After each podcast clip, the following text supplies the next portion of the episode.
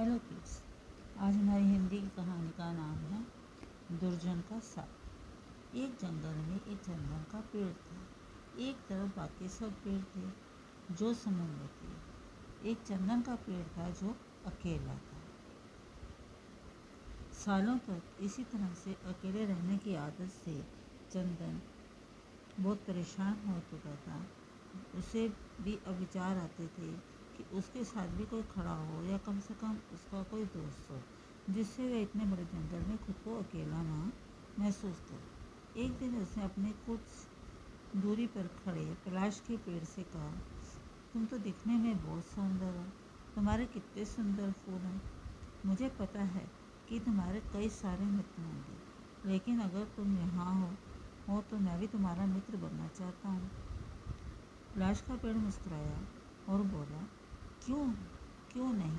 भले, मुझे तुम्हें मित्र बनाकर खुशी होगी, क्योंकि तुम ज़्यादा सुंदर तो ना सही लेकिन तुम्हारी खुशबू इस पूरे जंगल को महकाती है।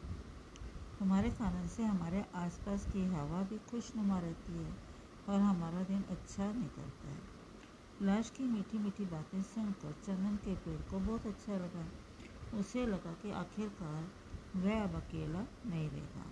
और फ्लैश उसका सच्चा मित्र बन जाएगा। लेकिन वह कितना गलत सोच रहा था कि ये उसे अपने भविष्य में पता चलने वाला था एक दिन एक लकड़हारा फ्लैश के पेड़ की छाया में आराम कर रहा था। लकड़हारा काफ़ी चिंतित में दिखाई दे रहा था। फ्लैश ने उसे उसकी चिंता का कारण पूछा। तो लकड़हारे ने उसे बताया कि वो जंगल से सूखी लकड़ियाँ काट कर उन्हें बाज़ार में बेचता है। और उनसे पैसे कमाता है। और इस तरह से वह अपना घर चला पाता है। लेकिन आज पूरा दिन जंगल में घूमता रहा। फिर भी उसे कोई भी सूखा पेड़ नहीं मिला जिसकी लकड़ियों को काट सके। आखिर हार, थक हार कर वह यहाँ पर आराम करने बैठ गया। लाश लकड़हारे की बात सुनकर बोला, बस, इतनी सी बात। माना कि तुम्हें सूखी लकड़ियाँ नहीं मिली।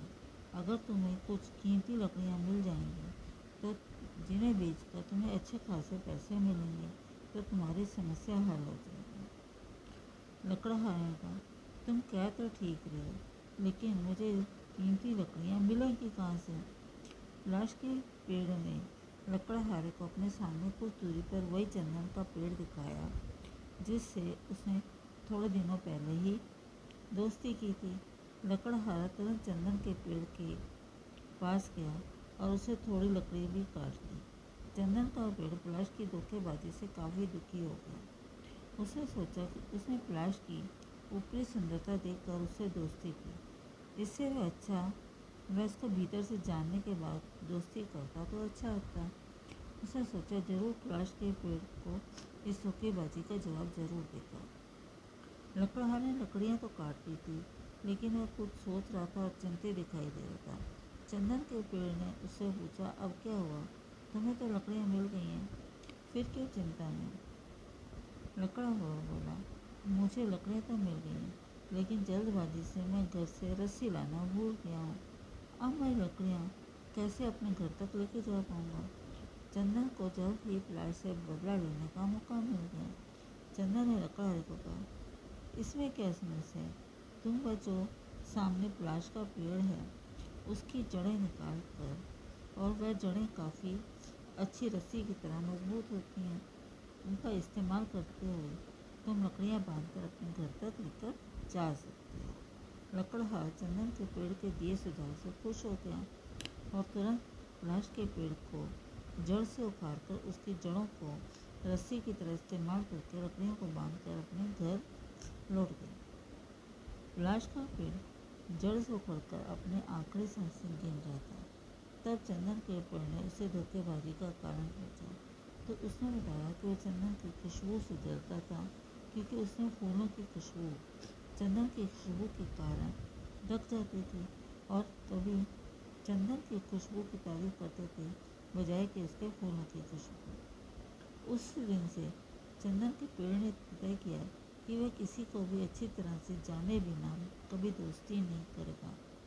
उसे ये भी समझ में आ गया कि दूसरों के साथ से अच्छा अकेला रहना ही अच्छा है। तब से चंदन का पेड़ जंगल में अकेला ही रहता है। Thank you